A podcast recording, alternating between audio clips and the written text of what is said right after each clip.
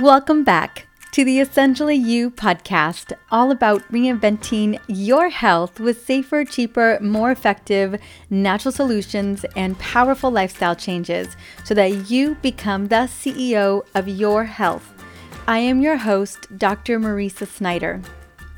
Are you experiencing symptoms of digestive distress, things like gas, bloating, or constipation, low energy, brain fog, allergies, skin rashes, maybe even acne, or even headaches and migraines? If so, if any of these can relate to what's going on in your world, in your body, today's topic will provide some answers. Today is Q&A Friday and I get a lot of questions about food, specifically what foods to eat for optimal hormone function and energy. Today's question was sent in by Candace Simmons. Candace reached out to me because she knows she is struggling with gut issues, PCOS, and low thyroid function, but not sure where to start with her diet. Here is Candace's question. Dr. Mariza, I recently was diagnosed with PCOS and low thyroid function, and my doctor asked me a couple questions about my overall digestive health. At the time, I didn't really put two and two together, but I'm realizing that my PCOS could be absolutely stemming from my gut issues. Are there foods I need to consider eliminating to help reverse my hormone issues? Now, this is such a great question for many reasons because there are lots of women out there, including yourself and myself, who have symptoms of inflammation. And unfortunately, food can play a big role. Now, why does food play such a big role? Well, for starters, food either moves us closer to inflammation or away from inflammation by disrupting our gut microbiome and causing leaky gut syndrome. Food can also mess with our stomach acid and cause us to become constipated, amongst uh, many other things. For many of us, what we put into our mouths each and every day, multiple times a day, dictates our overall health and over time can lead to chronic issues like diabetes, autoimmune diseases, and cardiovascular disease. Inflammatory foods can also create issues within our hormone function. So it's no surprise that our hormone health is directly connected to the health of our gut and our liver. So the question is Are you experiencing inflammation? I want to take a moment and point out some of the most common symptoms when your body is being burdened by a buildup of toxins in your liver, your gut, and your cellular structures. Now, as I list out some of these most common signs and symptoms, I want you to do a quick inflammation assessment to see where you're at. Now, if you're experiencing two or three or more of these symptoms, I do highly recommend taking a couple weeks to a month to remove some of the inflammatory foods and restore your body, not only your detox pathways and your gut microbiome, but also your hormone pathways. All right. Well, it is assessment time. Let's get ready to tally up. Have you been struggling with stubborn belly fat? No sex drive of any kind anymore? Feeling tired all day long? Unexplained anxiety and mood swings, inability to fall asleep most nights, lack of focus or unable to concentrate or remember what you are about to say, uncontrollable sugar cravings, gas, bloating, or even constipation, headaches and migraines, skin issues like rashes, eczema, and breakouts, reoccurring chronic infections like candida, cold, yeast infections, sinus infections, allergies, joint pain and swelling, swollen tender breast, and or irregular periods. Now, that is a list of all the different types of ways that inflammation can show up inside of our bodies. Now, if you answered yes to two or more of these signs or symptoms, you are in the right place today. Your body is absolutely looking to reduce that inflammation, to detoxify, restore, and replenish with foods that lower inflammation. So, what are the foods that create inflammation in the body? Well, let me start by saying that each and every one of us are unique with our own unique genetics, gut health, and health concerns. So it's important to listen to your body. And if you want to dive deeper, you can also look at some tests that can show you if there are specific foods that are causing inflammation or creating an intolerance inside of your body. You could run a food allergy test, you could run a GI map gut test, you could even run an intestinal barrier, basically a leaky gut assessment, along with an organic acids test to determine that there are specific foods that you have an intolerance to. Now, if you've never taken these tests and aren't anticipating taking them anytime soon, I want you to know that there is a great list of baseline foods that you can start with that oftentimes create inflammation in many of our bodies. Now, the list here is to consider removing from your diet because I know people ask me all the time again, what food should I remove?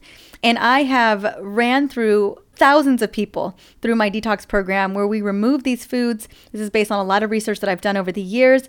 And I'm always amazed. Well, never, never fully amazed. I'm always excited and elated at the level of results that we get when we just start to remove these foods for a short period of time.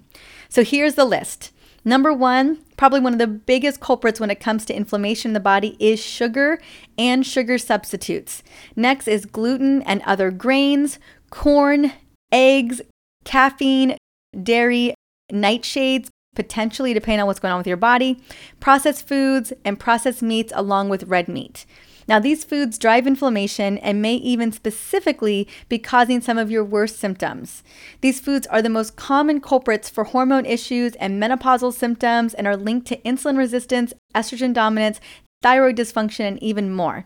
So, let's take a quick tour of these particular foods that I recommend removing at least for a couple of weeks to a month because your body then lowers that inflammation, your gut and detox pathways are back up and running and you begin to feel better. You begin to see some of those inflammatory signs and symptoms dissipate and go away. Again, first on that list was sugar and sugar substitutes. We know that sugar causes insulin spikes and leads to excessive fat storage, particularly around the belly. It also affects your cortisol levels, in turn, disrupts the delicate estrogen and progesterone balance inside of your body. Insulin also wrecks your liver. You know, I always tell people pre-diabetes and diabetes is a liver issue more than anything else. We've got to get that liver back up and running. And so when we have too much sugar in the system, it definitely burdens our liver. Next is gluten. Now, we know that gluten for many people creates an inflammatory response in your gut, brain, and thyroid. Concerns around gluten is that ultimately it can get into the bloodstream and also create autoimmune conditions like Hashimoto's. So, gluten is always something to test and look at to see if your body responds to it or not. In the same vein as gluten are grains. These can also increase gut inflammation that contributes to digestive distress, leaky gut, irritable bowel, and a decreased number of essential substances like serotonin that are produced inside the intestines.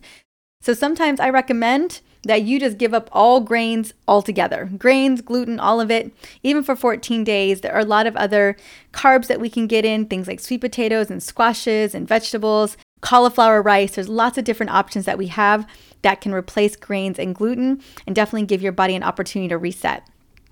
Next is caffeine. Now, I know, I know, I know that morning cup of coffee is the real deal, but it can rev up our adrenal hormones and send our body into survival mode, not only today, but also tomorrow. So, if you spent a lot of your adult life, you know, taking that shot of espresso, drinking that coffee, just note that it could be adding up to driving that stress response system.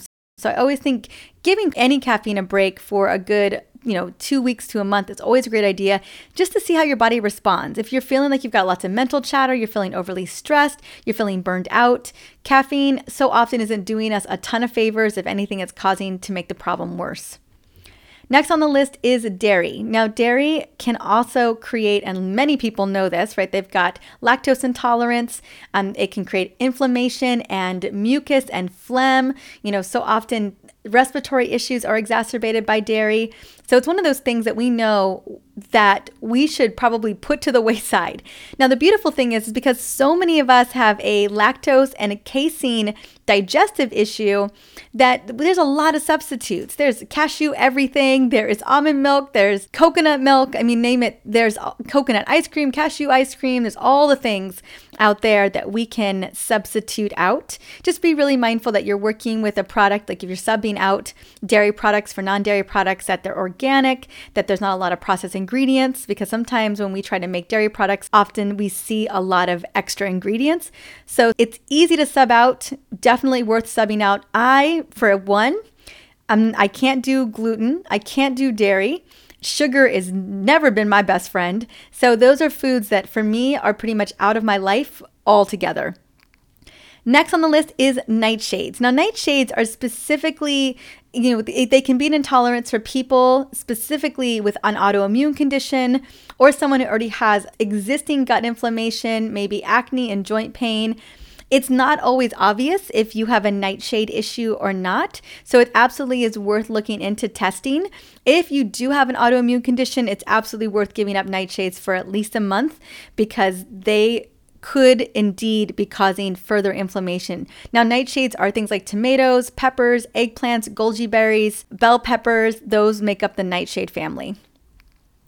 Next is processed foods, meats, eggs. Again, these can be loaded with hormone imposters and that you definitely do not need to be ingesting. These substances can create estrogen dominance inside of the body and could lead to tons of inflammation on a cellular level. So again, I always have a rule. Like if you can't pronounce what's on the packaging, if you if it's more than five ingredients on the packaging, it's probably not worth eating.